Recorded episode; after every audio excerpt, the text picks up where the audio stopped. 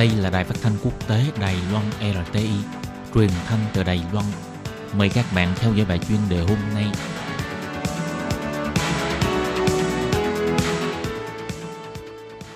Minh Hà xin kính chào quý vị và các bạn.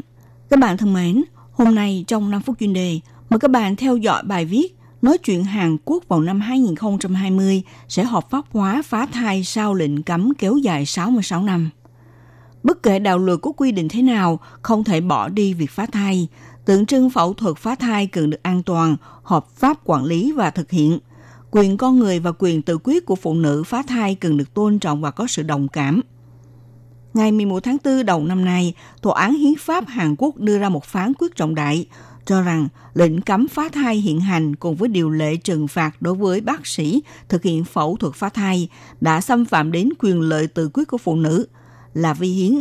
Do đó, chính phủ Hàn Quốc cần phải sửa đổi hiến pháp trước ngày 31 tháng 12 năm 2020, dỡ bỏ lệnh cấm phá thai này kéo dài 66 năm. Quyết định này do 9 thẩm phán bỏ phiếu, trong đó có 7 thẩm phán bỏ phiếu thuận. Nếu như Hàn Quốc vẫn chưa hoàn thành sửa đổi hiến pháp trước cuối năm 2020, vậy thì điều lệ và phá thai hiện hành sẽ trực tiếp bị mất hiệu lực. Sau này, đối với phụ nữ Hàn Quốc mang thai dưới 20 tuần tuổi sẽ được hợp pháp hóa phá thai. Còn đối với người phụ nữ mang thai trên 20 tuần, nếu tiến hành phẫu thuật phá thai thì vẫn là vi phạm điều luật. Hàn Quốc là một trong những quốc gia đã phát triển chấp hành luật quy định phá thai khắc khe nhất, có nghĩa là nằm trong thiểu số quốc gia cấm phụ nữ phá thai trong các tình huống như không phải vì lý do bị hãm hiếp, loạn luân, nguy hại tới tính mạng. Trước khi hợp pháp hóa phá thai, phụ nữ Hàn Quốc có thể vì việc phá thai mà căn cứ theo luật hình sự bị phạt tù một năm kèm theo việc nộp phạt 2 triệu won Hàn Quốc, tương đương 52.500 đại tệ tiền phạt của Đài Loan.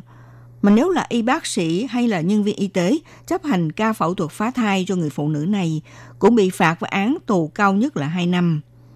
Căn cứ quy định tại Điều 14 của Luật Bảo hiểm Y tế đối với mẹ và con – đều nằm trong một vài điều kiện phù hợp sẽ được tiến hành phẫu thuật phá thai, hơn nữa cũng có thể miễn trừ sự trừng phạt.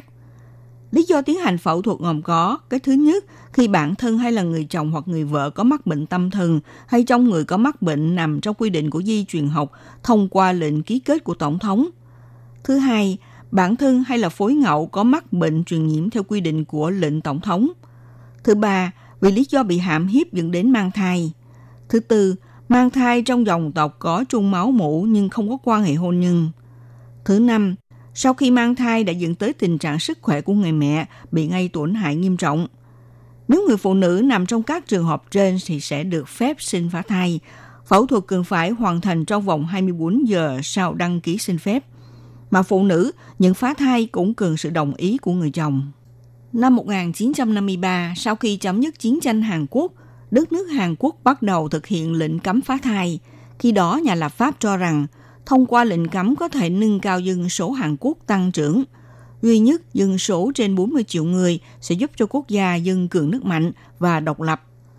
Tuy nhiên, chính phủ đưa ra những chính sách sau này bên cạnh phong trào xã hội và sự phát triển của khoa học công nghệ khiến lệnh cấm này xảy ra xung đột và mâu thuẫn. Đầu thập niên 1960, chính phủ Hàn Quốc nhằm hạn chế sự tăng trưởng dân số, bắt đầu thúc đẩy chính sách mỗi gia đình giảm bớt số lượng trẻ em. Kỹ thuật siêu âm để nắm rõ giới tính của thai nhi cũng ra đời trong cùng thời kỳ này. Trong quan niệm trọng nam kinh nữ, để phát triển ra phong trào sàng lọc giới tính khi mang thai, chính phủ đưa chính sách giảm lượng em bé và lệnh cấm phá thai đi đôi với nhau khiến nhiều gia đình mang thai con gái chỉ còn con đường là thực hiện sự phá thai phi pháp. Chi phí phá thai ở Hàn Quốc rất cao. Năm 2014, từng xuất hiện những người làm trung gian môi giới đưa phụ nữ Hàn Quốc đi sang Trung Quốc để làm phẫu thuật phá thai. Loại quảng cáo này hầu như đầy rẫy trên mạng. Do đó khiến cho làn sóng đòi phá thai hợp pháp hóa cũng ngày một tăng lên. Đa số là các bạn trẻ ủng hộ việc hợp pháp hóa phá thai. Ngày 11 tháng 4 năm nay, Tòa án Hiến pháp mới chính thức đưa ra phán quyết cho rằng quy định phá thai này thực sự là vi hiến. Thưa quý vị và các bạn, bài chuyên đề hôm nay đến đây cũng xin được tạm dừng. Minh Hà xin kính chào tạm các bạn và hẹn gặp lại các bạn vào buổi phát kỳ sau.